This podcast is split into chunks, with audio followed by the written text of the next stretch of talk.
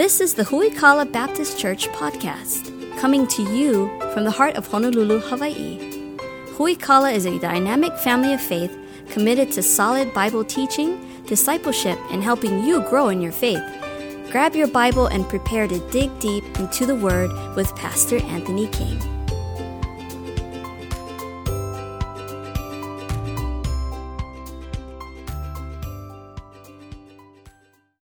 Romans chapter 1, starting verse number 1. Paul, the servant of Jesus Christ, called to be an apostle, separated unto the gospel of God, which he had promised afore by his prophets in the Holy Scriptures, concerning his Son, Jesus Christ our Lord, which was made the seed of David according to the flesh, and declared to be the Son of God with power according to the Spirit of holiness by the resurrection from the dead when you meet somebody for the first time, you usually go through this uh, kind of awkward exchange. At least for me, it's awkward. I'm a I'm a introvert by nature. I'm also, if you haven't noticed already, I'm socially awkward. I'm just a weird guy, and so it's always I feel really uh, awkward and out of place when I meet people that I don't know for the first time. Uh, and so uh, you usually go through this process of, hey, what's your name? My name's Anthony. Your name's uh, Bob. Hey, Bob. Uh, you know, what kind of work do you do, Bob? And it's like, oh, I'm in the, the military. This branch of the military. I work at this bank over here. Awesome. Do you enjoy the type of work that you do? Uh, and I found the majority of people that the work that they do don't enjoy it. And let me just tell you this life's too short to do something that you hate. And so uh, I'm just going to throw that out to the side for a second. But uh, hey, do you like to have work to do? Where'd you grow up? You know, do you, do you play sports? Do you have a favorite sports team? What kind of hobbies do you have? Just trying to get to know each other. Uh, and so uh, sometimes the more the time that you spend with somebody, the more that you'll get to know them. And sometimes the more time that you spend with somebody, the more awkward that it gets, right? Uh, for me, uh, again, because I, am an introvert, because I, am super self conscious, because I'm super insecure, one of the things that I absolutely hate is awkward silence. How many people are you, you're those type of people that you're okay with awkward silence? Would you raise your hand? I'm okay with awkward silence, doesn't bother me at all you people, I just, I don't get you. I want to be like you, but I just can't. And so, um, and so, because I always think to myself, like, as there's awkward silence that you're okay with, it doesn't bother you at all. I'm thinking, like, what are you thinking? Are you thinking like bad thoughts about me? Are you thinking? I, I, get into my own head, and it's just like, ah. So, uh, so I, I'm always trying to find something to say to fill the awkward silence. Paul, when he introduces himself, lays it out from the very beginning in this chapter. Here's who I am. Here's where my identity is. Here's what makes me Paul. Uh, and so uh, he kind of lays that out in verse number one. We're kind of going to parse through verse number one uh, this morning as we go through it. Uh, but I would hope for you, if anybody spends five to 10 minutes with you in a, in a given instance, that they find out the most important things about you. If you spend five minutes talking to me, here's what you're going to learn. Uh, first of all, my name's Anthony. Second of all, uh, I have a wife who's incredible. I, I, married way over my head. I've got four incredible children uh, that I love with every fiber of my being, uh, and I love Jesus. Like those things are going to come out in the first five minutes of those meeting because outside of that, I'm an incredibly unremarkable, super plain, super boring person. And the best part of me is Jesus and my family. And so uh, you spend some time with me, that's what you're going to get. Paul, as he introduces himself, doesn't say anything about his hometown, doesn't say where he's from. Uh, doesn't say what his hobbies are, doesn't necessarily even say what his occupation is or has been in the past. He just lets you from, know from the very beginning, it's just kind of all about Jesus for me. As we look through this passage of scripture this morning, a few things we want to take away from it. First of all, we see that Paul got a new name. If you remember, Paul used to be named Saul, and so here, as he writes his letter here to the church at Rome, he refers to himself as Paul. Paul wasn't always Paul, Paul used to be Saul. And I remember as a kid, I don't know if I was directly taught this or I just came to this realization on my own and kind of took it and ran with it. Uh, but for a long time, I thought to myself, whenever Paul got saved, he went from Saul to being Paul. There was like this Damascus Road experience where he got saved, and then from that point forward, he automatically became known as Paul, that the old guy was Saul and the new guy was Paul. But as you imagine, as you begin to study the Bible, it kind of does away with all the preconceived notions that you have and just kind of tells you it is what it is. And uh, Paul's name was not changed by Jesus on the Damascus Road. So, uh, again, uh, I don't know where I came up with that idea. I know many other people have thought that as well that, hey, the day that Paul got saved, he got a new name and he was no longer Saul. That was the old sinful guy. And the new guy here from here on out is Paul. That's, that's not a biblical idea. Makes for really good uh, a story to tell, but that's not exactly what happened here. Uh, we find Paul when he meets Jesus on the road to Damascus. Paul was a persecutor of the church. He hated Christians with every fiber of his being because Paul was a Pharisee. Uh, he was a Jew. Uh, he uh, followed the Jewish customs and religion. And when Jesus Christ came, Jesus Christ said, Hey, I came to fulfill all of that, but I'm also starting a new covenant with Jews and Gentiles. Paul didn't like that. The Jews didn't like that uh, because it meant that Jesus Christ was the Messiah. They rejected that. And so Paul didn't just, it didn't just rub him the wrong way. He made it his life's work to find these Christians, uh, to put them in prison or even put them to death. And so that was kind of his thing that he did as he traveled from place to place, found Christians, saw to it that they were put in jail, that they lost their jobs, that they lost their homes, uh, that they were even killed in some cases. And he was consenting into the first death of the first martyr of the church. That would have been Stephen. So Paul was a rough dude, and he's on his way to Damascus to persecute Christians. And when he uh, is on the road to Damascus, Acts chapter 9, verse number 4 says, And he fell to the earth and heard a voice saying unto him, Saul, Saul, why persecutest thou me? And he said, Who art thou, Lord? And the Lord said, I am Jesus whom thou persecutest. It's hard for thee to kick against the pricks. And so here we see in Acts chapter 9, Paul is on his way to persecute Christians. He falls on his knees before Jesus Christ and declares him as Lord. And so here we see a conversion experience for Paul when Paul got, got, saved or was born again. Now, Paul was blind and couldn't see and had to be led back to another man's house. And uh, so God came to a man by the name of Ananias and said, Ananias, you're going to go find Paul. Actually, you're going to go and find Saul. And you're going to place your hand upon his shoulder and restore his sight. So later in Acts chapter 9, verse number 10, there was a certain disciple at Damascus named Ananias. And to him the Lord said in a vision, Ananias, he said, Behold, I'm here, Lord. And the Lord said unto him, Arise and go into the street which is called Straight, and inquire in the house of Judas for one called Saul of Tarsus. For behold, he prayeth and hath seen a vision of a man named Ananias coming in and putting his hand on him that he might receive his sight. So God appears to Ananias, says, Go find this guy named Saul, and I want you to go lay your hands on him and tell him that everything's okay and you'll restore his sight. And that's exactly what happened. Then we find over the next uh, four chapters in the book of Acts, Paul continues, or Saul rather, continues to learn and grow in his faith, and uh, again, still referred to as Saul. He gets uh, plugged into the church at Antioch. Antioch was a city where a group of people had gotten together, and, and he's there uh, serving Jesus in the local church at Antioch. And the Holy Ghost uh, impresses upon the people there and speaks to the, the pastors there and says, Separate from me, from you, Saul and Barnabas for the work wherein I've called them to. And so, Acts chapter 13, uh, beginning of that, we see at the church at Antioch, Saul and Barnabas are separated now to go and plant churches elsewhere. This would be the beginning of missions as we know it, planting churches. So it's interesting that even when Paul, uh, Saul is being faithful to church and he's serving in the church there and is even called out by the Holy Spirit to go and plant churches, he's still referred to as Saul. So again, the idea that Saul was his sinful name and Paul is his redeemed name isn't necessarily a biblical idea. Again, I picked it up probably in Sunday school somewhere along the way, uh, but not uh, a biblical thought. So I just want to kind of lay that out there as we go here.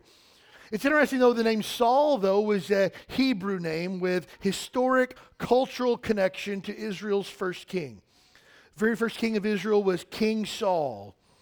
The, the children of Israel said, We want a king. We want to be like everybody else. And God says, You don't need a king. I'm your king. And they would not relent. And God says, Fine, I'll give you a king if that's what you want. And he anointed Saul as the first king of Israel. Now, the name Saul would have actually been a, a, a, notorious name in Jewish culture. It was a big name to give to someone because uh, Saul was a large man.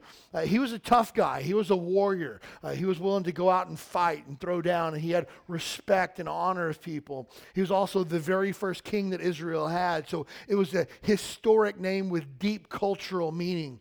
So even the name Saul itself would have been a really strong name uh, to give your boys in Jewish culture. But the name Paul, on the other hand, was not a Jewish Hebrew name. The name Paul was a Greek name which meant little or small. Kind of a strange uh, choice of names, right? You've got this one big, strapping, culturally rich, thick name like Saul, but then you choose to adopt a name in the Greek language that's not your, your chosen people, your heritage, not your culture, of a guy that means little or small. Kind of interesting. Now, why did he choose that name? The Bible doesn't really tell us, but we can, uh, again, infer based on the character of who Paul is. That Paul was, we find in the uh, Acts chapter 13, again, uh, the beginning of the chapter, verse number two, uh, they, he said, The Holy Ghost is separate from me, Saul and Barnabas, for the work I've called them to. Then they go and plant churches amongst Gentiles or non Jews. And from that point forward in the Bible, he's always referred to as Paul. And so it's kind of maybe when Paul decided to go to Gentiles, uh, he took adopted a Greek name uh, to reach Gentiles better. I'm not really sure. But one of the things we can say with certainty about Paul, while the Bible isn't clear for the reason behind his name change, we can confidently say that Paul wanted less concern about himself and more concern about Jesus. That's a fact. So, did Paul adopt the name Paul because he wanted to be smaller so that Jesus could be greater? I don't know if that's the reason behind his name change. It's, it's, possible, it's even plausible. But we know for a fact that Paul wanted less made of himself and more made of Jesus Christ. I think if we were to talk about greatest Christians in all of world history, you can't have a top five list without the Apostle Paul. You just can't. You got a guy who was taken from being a hater of the church to being greatly used by the church. You have a guy who was killing Christians, who would later write the letters of greatest encouragement to Christians. Uh, you have a guy who God used to pen uh, uh, the majority of the letters of the New Testament. So much doctrine Paul gave us, so much understanding that he had uh, of Scripture. He planted churches all around the known world at the time, and everywhere he went, he was recognized as a leader of the church. He basically helped lay a foundation for the church in the ordaining of new pastors that came in. I mean, you're talking about like top five Christians, the Apostle Paul would have to be up there. There's no, no list you can make that wouldn't include him. But I imagine if Paul was sitting in the back of the service today, he'd say, Hey guys, could you just get back to the Bible and quit talking about me? Uh, this, this whole talk of like top five Christians makes me really uncomfortable. Because Paul would go on to say that Jesus Christ came into the world to save sinners, of whom I am chief. Paul would say, if you made a list of the top five worst sinners in the world, my name would be at the top. Please don't talk about how great I am. Because Paul didn't want his name to be great. Paul says, I am crucified with Christ. That not I live, but Christ lives in me. Like, Paul's dead. The only thing that's alive in me is Jesus Christ. Paul would go on to say, I know in me that is in my flesh dwelleth no good thing. Paul would say, There's nothing good about Paul. I just want Jesus to be lifted up. Paul would say in the beginning of uh, Philippians that he wanted Jesus Christ to be magnified, whether he be magnified in his life or in his death. So again, we see time and time and time again, Paul just wanted Jesus to be made great. And so is that the reason for his name change? I don't know. It's plausible, possible, and I think it definitely lines up with the character of who Paul is for sure. But as we go on in verse number one, it says, Paul, a servant of Jesus Christ. So it's important to note, first of all, this morning that Paul knew his place. If you're taking notes this morning, and I highly recommend that you do, Paul knew his place. Next to that in parentheses, you should write the word slave. Verse number one says, Paul, a servant of Jesus Christ. When the, the Bible was written in the Greek language, uh, the New Testament, this letter he would write to the church at Rome was written in the Greek language. The word that's used there for servant, there's two Greek words that could be used uh, that are, are translated into the English for the word servant. One of those words is the word diakonos, which is where we get our word deacon. We'll cover this tonight at 5 o'clock as we take a look at the office of the deacon. The second word is the word doulos. Now, the word diakonos basically means a servant, uh, one who waits tables, uh, one who is standing by, ready to help in any way necessary. The other word, doulos, means a slave or a bond slave. So you can kind of think of a servant, diakonos, as one who kind of stands around like, hey, I'm willing to jump in, I'm willing to help wherever necessary. Hey, I'm willing to clean, I'm willing to move this, I'm willing to take care of that, this or that. That's the idea of a servant from that perspective. You might even think of a servant from that perspective as one standing by with a, a silver platter and a, a towel over their arm, ready to help, ready to serve. The other word, doulos, literally means slave. There's no other connotation for that word at all slave, bond slave. And in, if there's 75 different English translations of the, the Bible, probably only one or two of them use the word slave because that word slave just has so much negative connotation. It's got way too much emotional baggage attached to it. It's an ugly, filthy, dirty word based on our history with that word.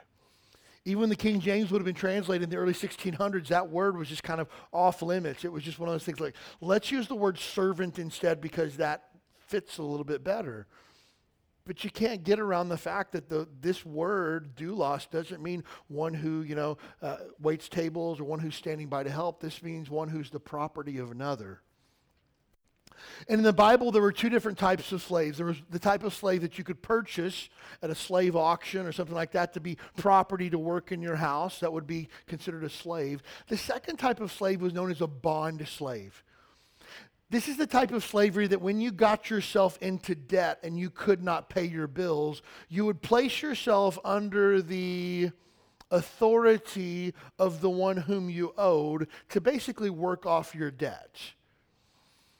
Now, it's interesting to note that in Jewish culture, that uh, according to the Old Testament, that slaves had to be let go every seven years. You might not know this, but this is a fascinating concept. Did you know that in the United States, when you have debt that's on your record and it needs to be discharged, it can be discharged every how many years? Anybody know? Every seven years. It's a biblical idea that whatever debt you have gets wiped off every seven years. So these bond slaves at the end of their seven years could be set free. Okay, just stay with me for a second. But they could choose if they wanted to, if they loved their master, if they had become ingrained as part of the family that they served, they could choose to willingly, voluntarily stay with their master. And if they did that, the master would, would then take them and their, take their ear and put it on the, the doorpost and poke a hole through their ear, proving this person was property. They're free to leave, but they've chosen to stay of their own volition. I say all that to say, Paul identified himself as a bond slave of Jesus Christ.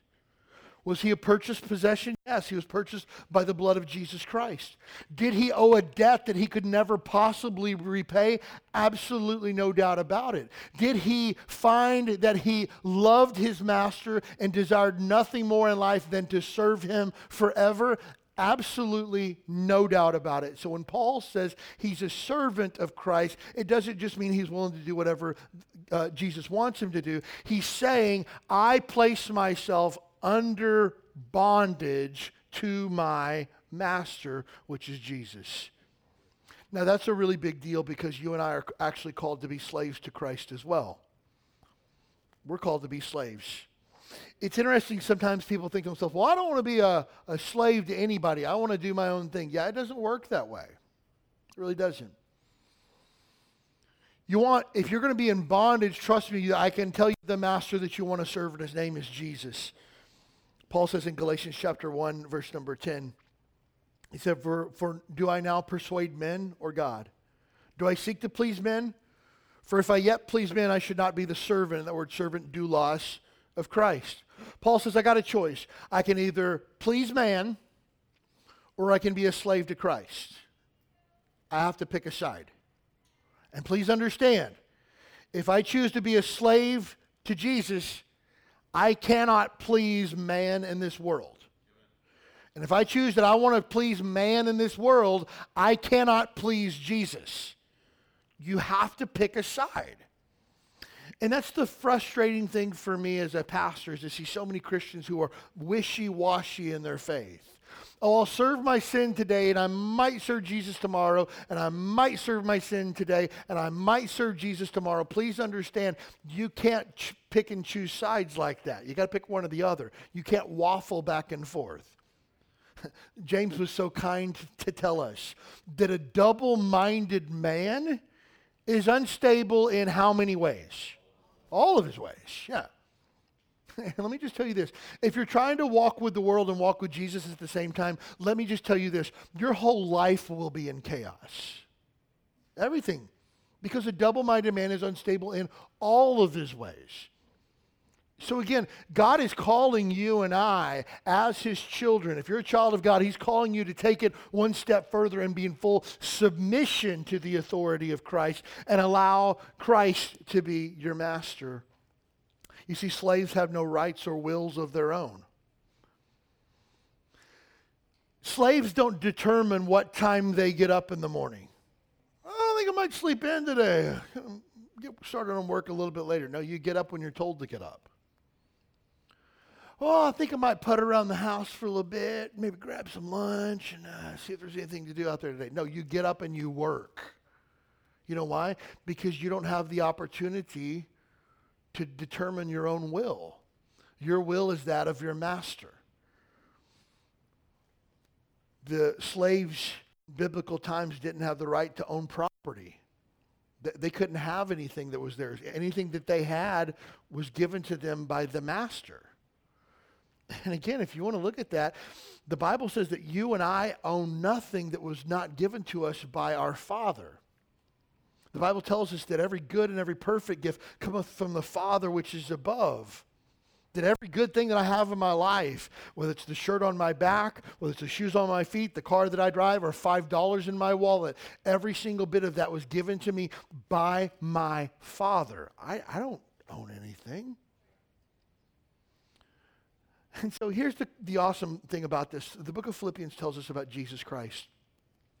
Jesus thought it not robbery to be made equal with God. What that means is he didn't think it was something that he didn't have the right to take.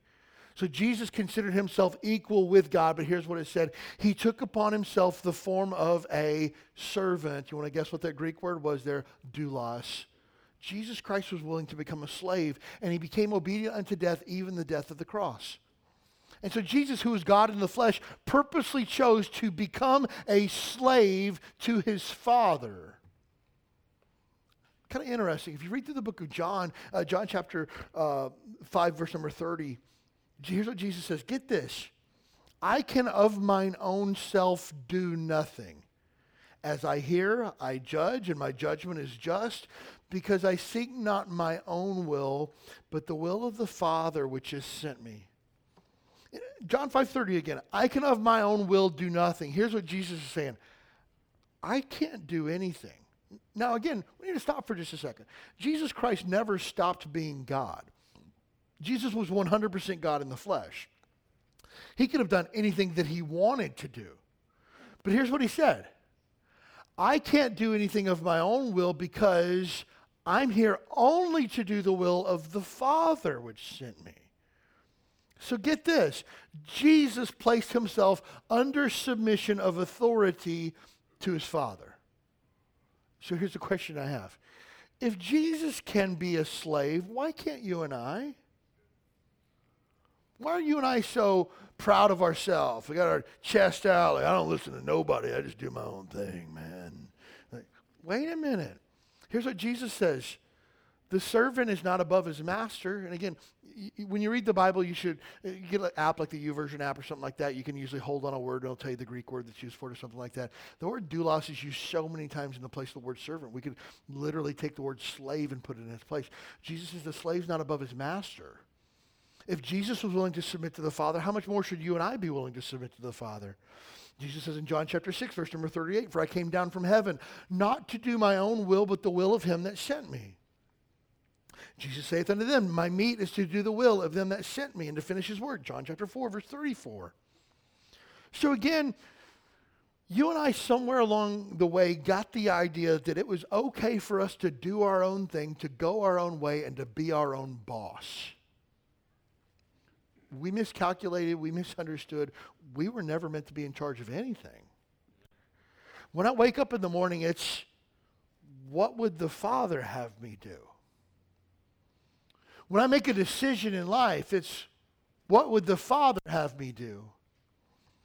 and we set our kids up for failure when we ask them questions from a very young age. Hey, what do you want to be when you grow up? What do you want to do? What do you think would be fun?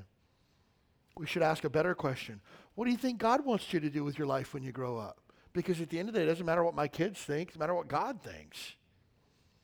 Like, oh, yeah, that's good for my kids. That's not good for your kids, it's good for you. Like, oh, I think I might do this. I think I might do that. What does God want you to do? Have you ever thought about that for a second?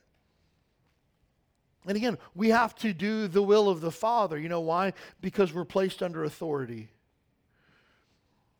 One of the best decisions Angela and I ever made in our entire life was tw- probably 22 years ago. We made a decision that from there on out, whatever God told us to do, we were just going to do it.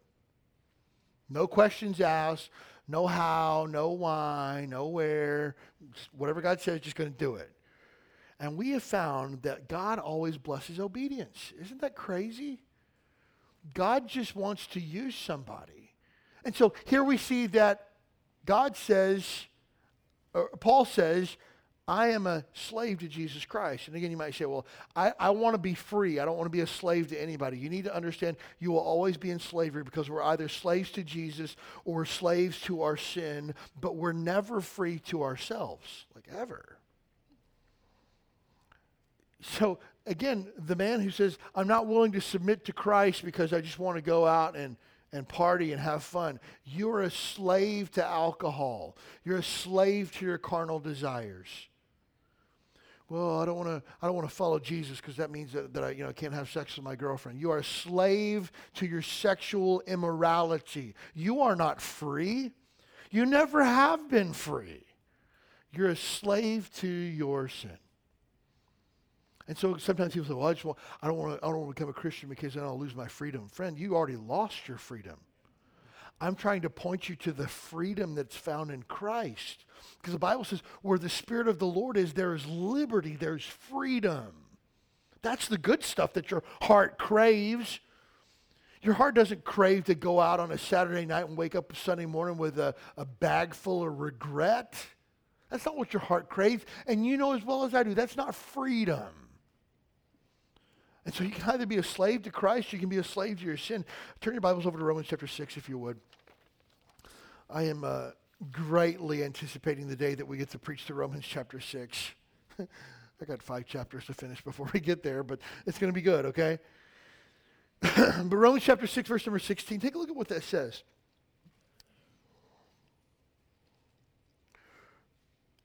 Romans chapter 6, verse number 16. Know ye not that whom ye yield yourselves servants to obey, his servants ye are to whom ye obey. Now, again, that word servant, doulos, could be used as slave. So, whom you yield yourselves, servants, slaves to obey, his slaves you will be who you obey, whether sin unto death or obedience unto righteousness. So, you got a choice. I can choose to be a slave to my sin or I can choose to be a slave to righteousness. Well, yeah, I just want to be free to myself. That wasn't one of your options. you ever take your kids for like shave ice or something like that, or ice cream? It's just like, okay, sweetie, they got chocolate or vanilla. What do you want? Ooh, I totally want strawberry. Yeah, that wasn't an option. But I really want it. I don't care what you want. It's not an option. Chocolate or vanilla. Ooh, I don't know. I'll get you swirl. Mm, do they have Rocky Road? That wasn't an option. And so, so many times people are like, well, I just want to be free to myself. That's not an option here. Do you want to serve your sin or do you want to serve Jesus? Those are the only two options. One will fill you with a lifetime of regret, misery, and destruction, and the other one is actually freedom and the real life.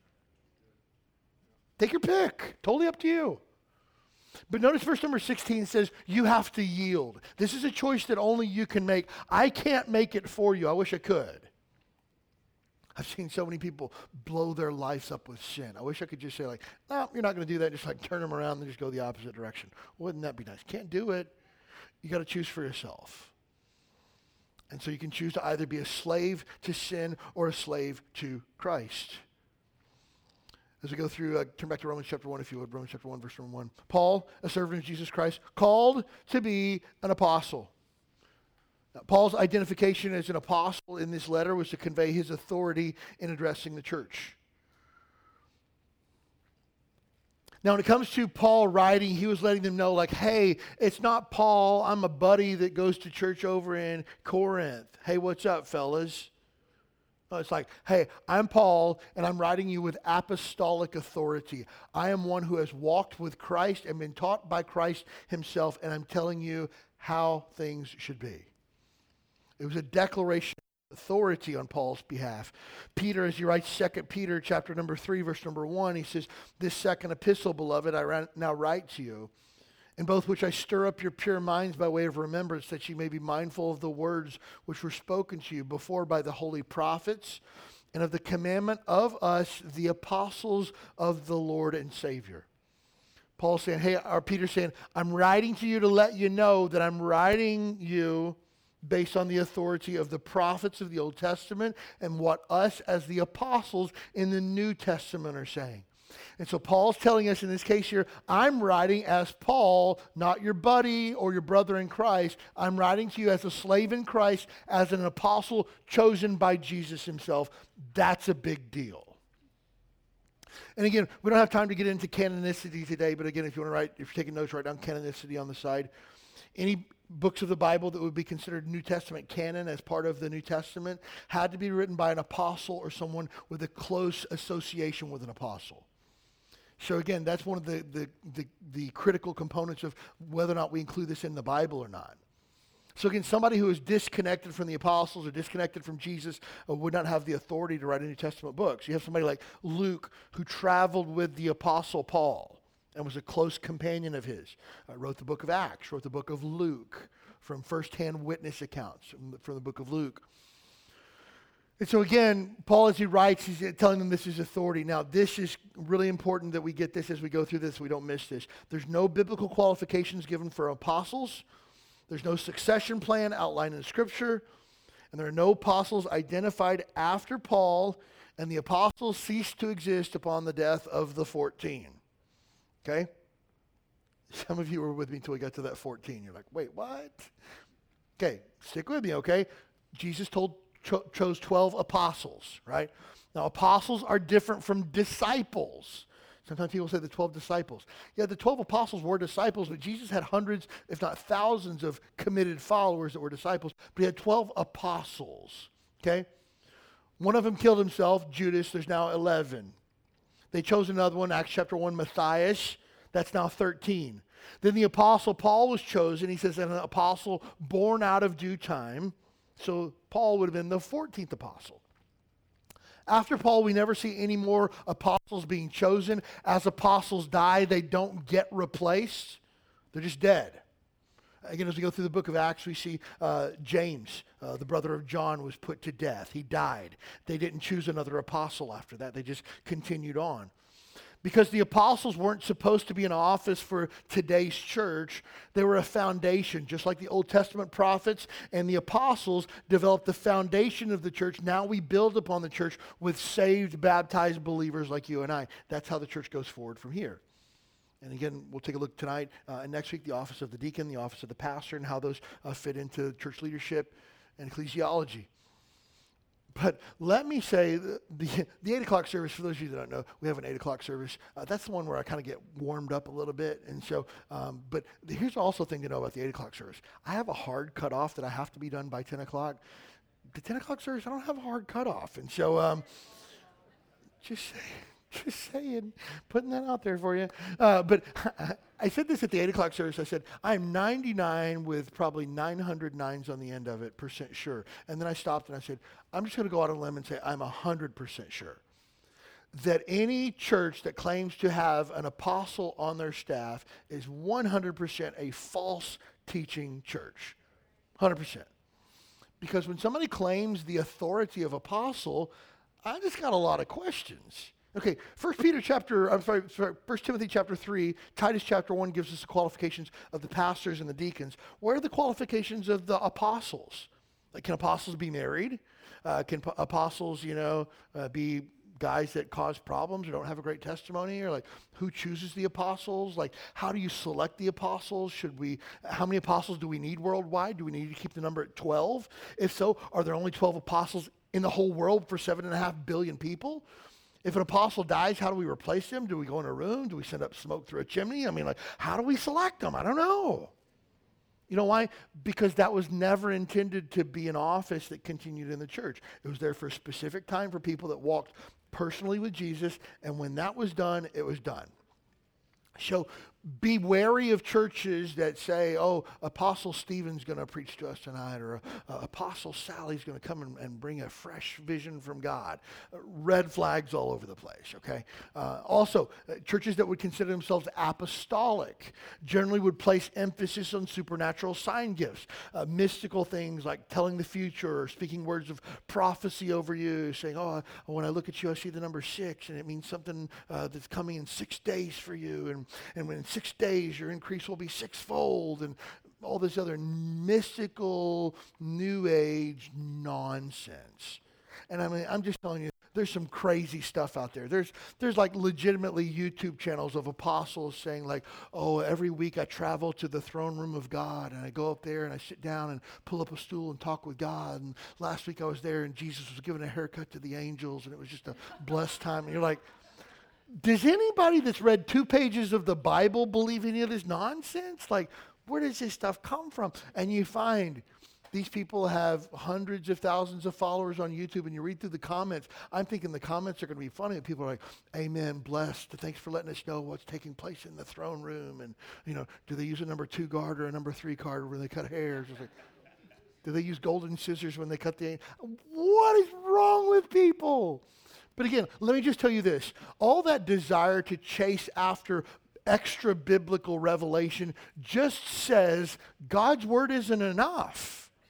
We need dreams. We need visions. We need wonders. We need somebody to tell us the future. We need to tell people our special numbers that are chosen and blessed by God for us. No, you just need the Word of God.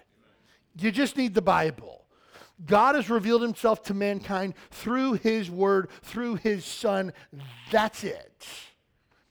Sometimes people say, Oh, Pastor, would you speak a word of prophecy over our family? I'm not sure what you mean by that, but I'd be happy to pray for you and your family that God would bless you and keep you and that uh, would give you his favor and his blessing and that you would follow him all the days of your life. I can do that. If you're asking me to look into Jesus' crystal ball and tell you the future, that's not a thing and it's never been a thing. So again, when Paul writes and says Paul an apostle, he's giving his credentials that he was chosen by Christ himself, that he has the authority to speak to the church uh, in an authoritative manner. Next, we see in this passage that Paul, Paul followed the process. So Paul knew his place. Quote in uh, uh, parentheses there, you got slave. Paul followed the process. In parentheses out to the side, write the word separation. Paul a servant of Jesus Christ, called to be an apostle, separated unto the gospel of God. You see, to do a work in your life, God has to go through, and He requires from you a process of separation. The Bible says, if any man be in Christ, he's a new creature. Behold, all things are passed, old things are passed away. Excuse me.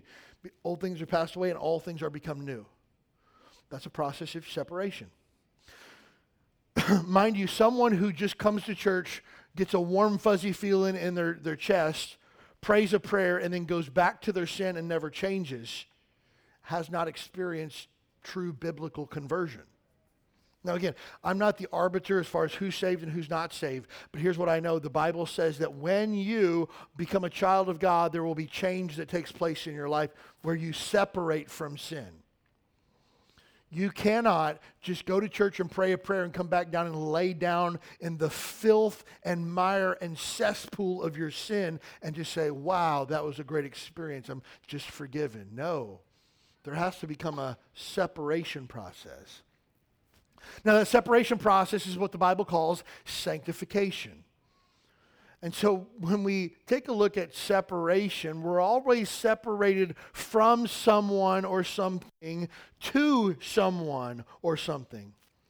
So you think about that for a second. I'm separating myself from sin. Okay, to what? To Jesus Christ. Get this, okay? You, you got to understand this.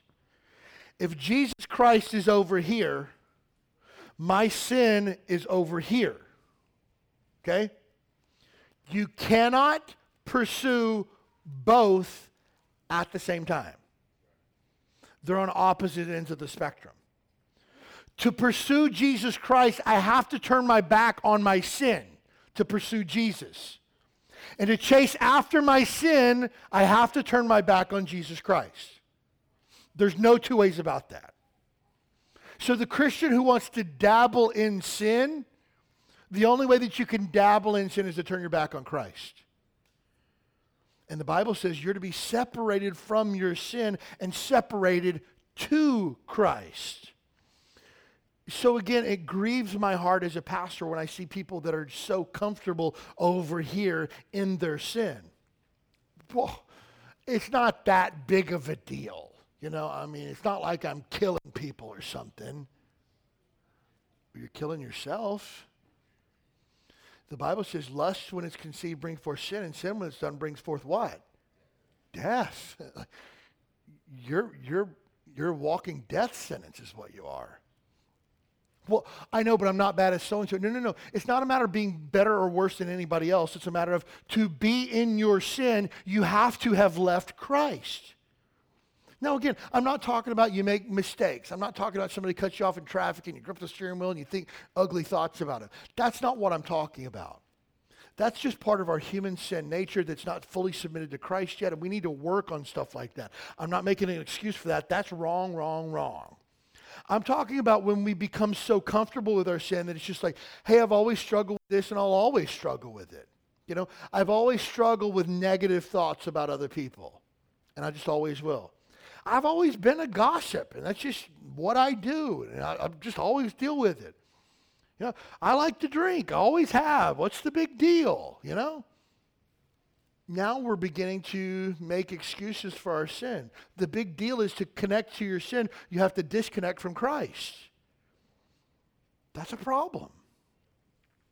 And so when we talk about being separate, 2 Corinthians chapter 6, verse number 14, be not unequally yoked together with unbelievers, for what fellowship hath righteousness with unrighteousness?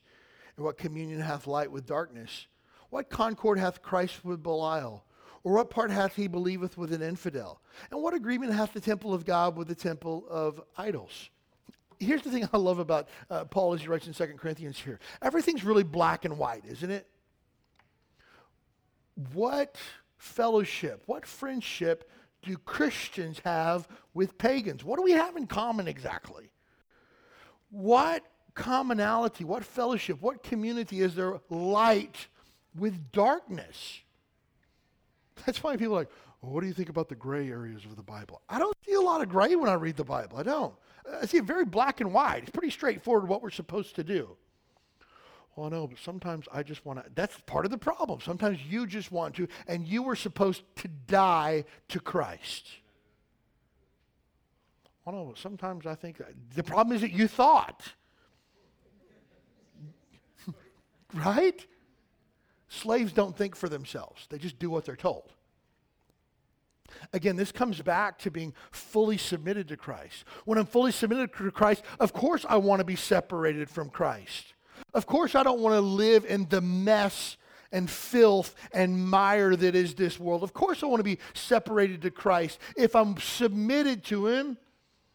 But you see, if I'm not submitted to Christ, I still want to dabble in my sin. I have to disconnect from Christ. And here's the thing that grinds my gears is that so many Christians are so willing to disconnect from Christ, to chase after their sin, because they don't see the real value that's found in Christ.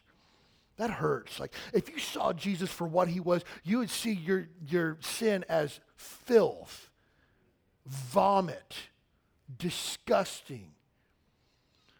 But so many times you're just like, oh, I remember back when I was in college and it was just so fun back then, so carefree. No, you don't. You remember in the good parts. You don't remember. I love what the Bible says. What things that you did in the past that, that caused you to be ashamed are you proud of now? Did you forget the way that you hurt the name of Christ? Did you forget the heartache that your sin brought you? Did you forget all the regret and the shame and the guilt? There wasn't good times there. There was a lot of things that disappointed your father. Let's just get a right perspective. Let me just tell you this. If you submit yourself to Christ and you leave your sin behind, you're not giving up anything to follow Christ. You're jettisoning what, what the writer of Hebrews calls the extra weight that's just slowing you down.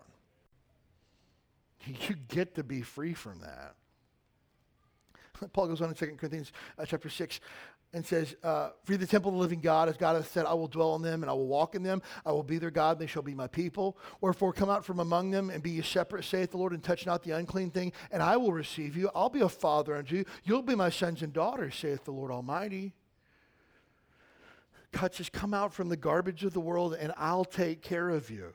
And again, that's why we're talking about on Sunday night the, the Greek word ekklesia, where we get our word ecclesiology, which is a study of the church, literally means a called out assembly. People that were taken out of something and placed into something else, were taken out of the world and placed into the body of Christ, the family of God. Like, what a gift to be separated. Holiness is separation from sin to God. That's what holiness is. Holiness, sanctification. This is a lifelong process that we're on. It's not going to happen overnight. It's work. It's hard. The, the flesh does not want to die under any circumstances whatsoever. But again, Romans 6:22, now being made free from sin and become servants of God, you have fruit unto holiness and the end everlasting life. The separation work that God wants to do in your life and my life is part of our life's journey. I love what Paul says in Galatians chapter 1, verse number 15. He says, But when it pleased God who separated me from my mother's womb and called me by grace. He said, well, well, Paul wasn't a follower of Jesus until later on in life. Yeah, but God had already set him on a path, already put him on a trajectory towards separation for the gospel work from the time he was before he was born. That's again why we as Bible believing Christians you can put it this way you cannot believe the bible and come up with any other solution towards life than pro-life. You just can't. And so that's why again our mother's day offering we're going to take a special offering for a place for women uh, which is a pregnancy crisis center in ypo that takes every woman with an unwanted or unplanned pregnancy sits them down shares with them the gospel encourages them to keep their child or put together a placement plan for their child. Because life is that important because God has a plan for every one of those kids, every single one of them. He called Paul from his mother's womb. That's how big of a deal it was for him. And so, again, this journey that you're on started from the day that you were born until now, and you continue on that journey. And you might say, I know, but there were years of my life that I didn't walk with Christ I'm embarrassed by. We're just looking forward from here.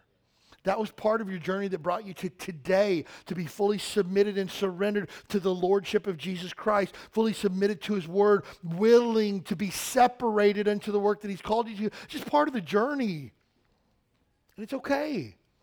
We're not looking backwards at things that we coulda, shoulda, woulda. We're looking forward to the things that I am in Christ. Final thought here this morning Paul was crystal clear on his purpose.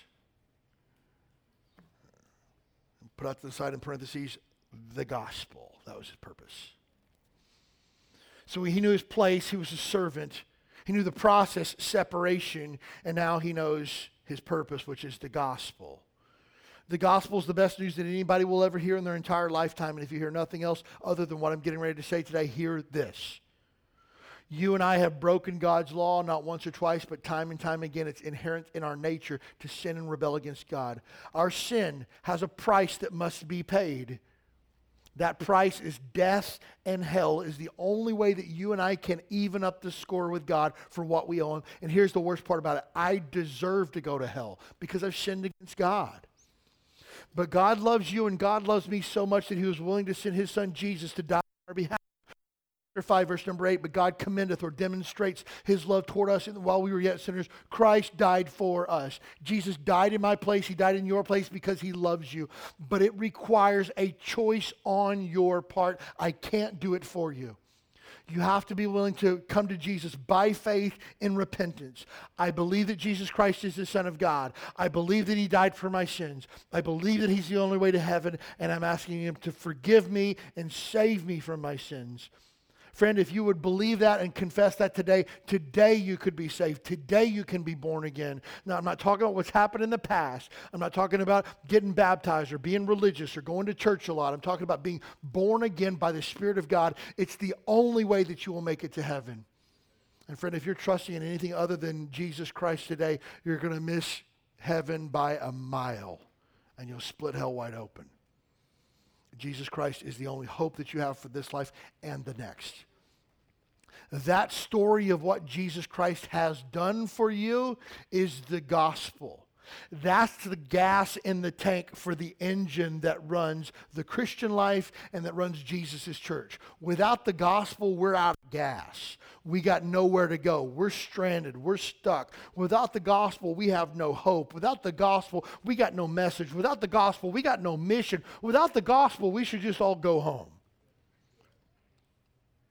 which again blows my mind how you can have so many quote churches today that are devoid of the gospel, sin, repentance, faith, never mentioned. The question is, what are you talking about exactly?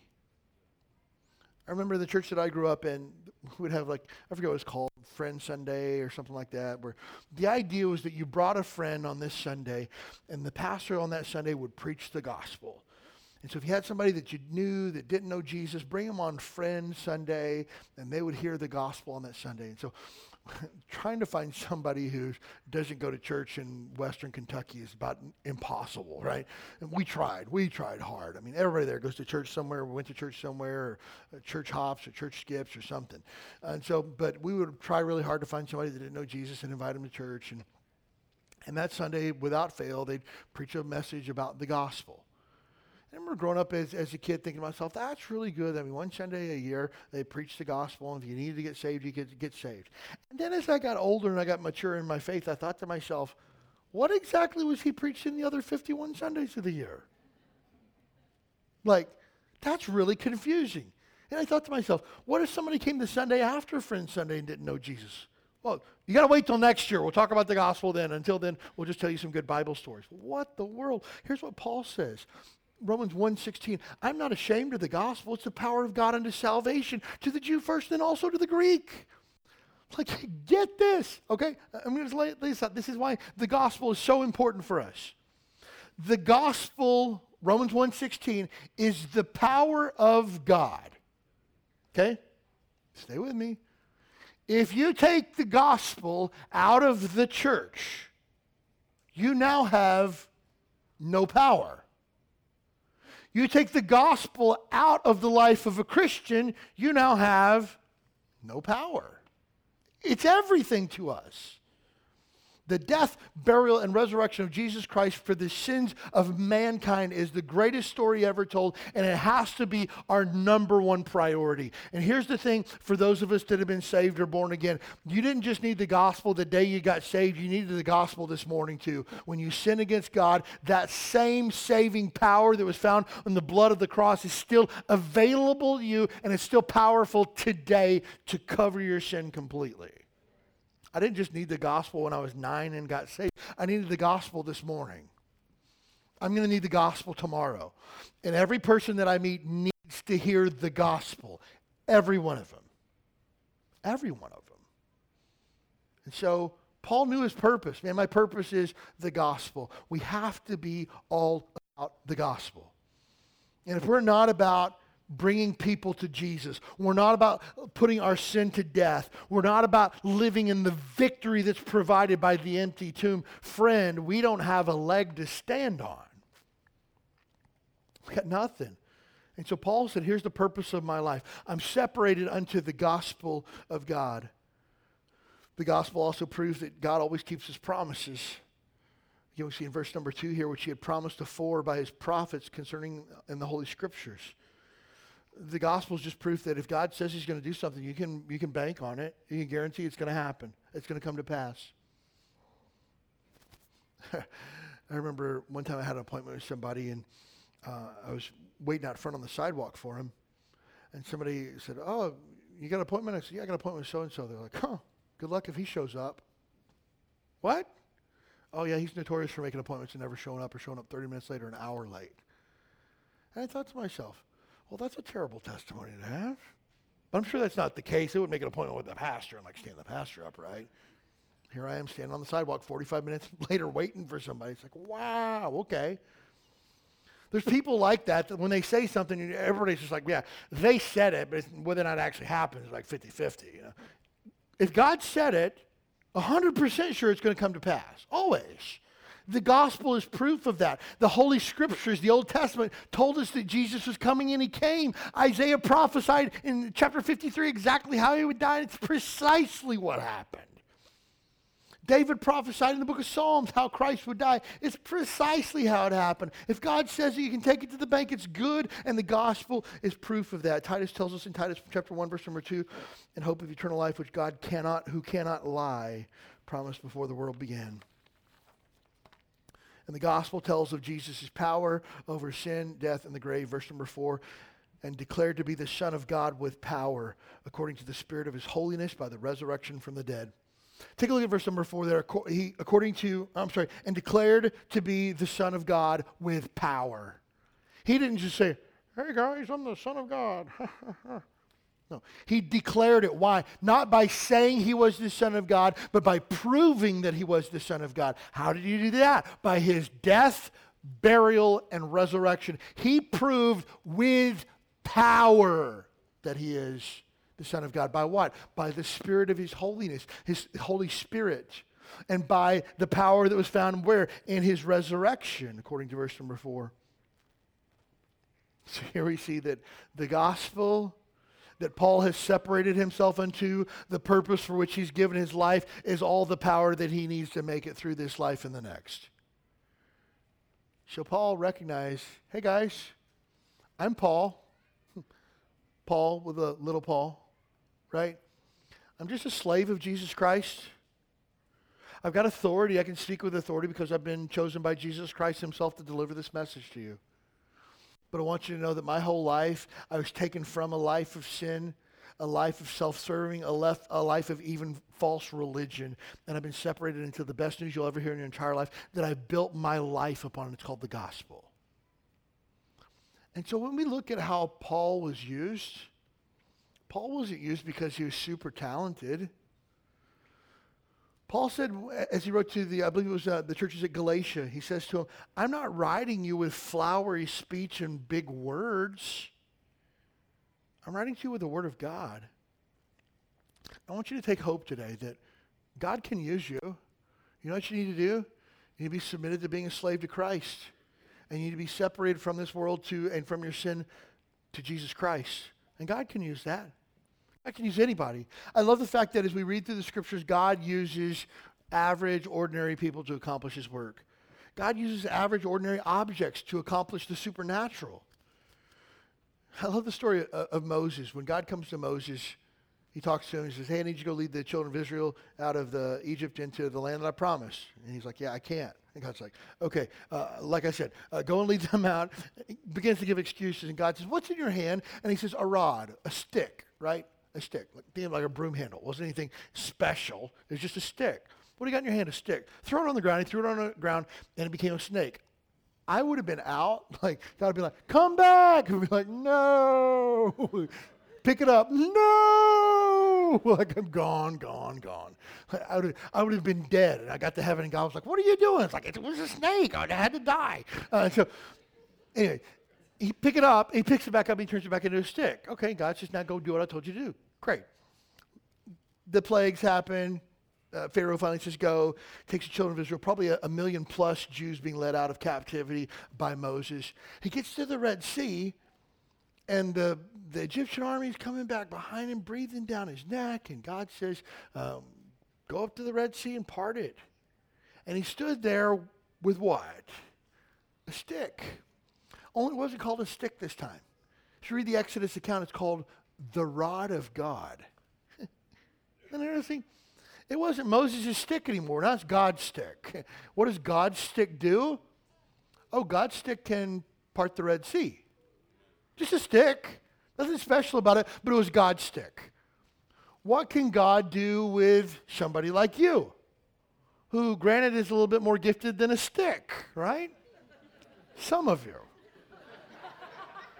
Some of you a little bit less gifted than a stick, but imagine what God could do with your life if you would just say, I believe and I'm willing to walk that for the rest of my life that when I begin to look over my shoulder back at my sin, I just need to remember what I've been delivered from and keep pushing towards Jesus every single day. What could God do with that? I'm telling you, He could do something supernatural. Most important thing in the world, if you're here today and you don't know for sure that you're saved, do not walk out those double doors unless you know for sure that your sins are forgiven and heaven is your home. We can have a guy sit down with a guy, a lady sit down with a lady, and show you from the scriptures not how to join our church, not how to do religious stuff, but how to know for sure your sins are forgiven and heaven is your home. For those of us that are saved, this is our week to live as slaves to Christ, separated to the gospel.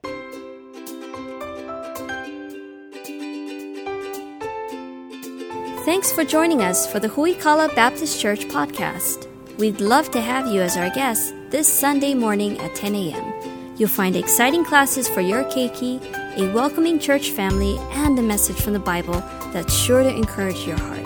Join us this Sunday. You belong here.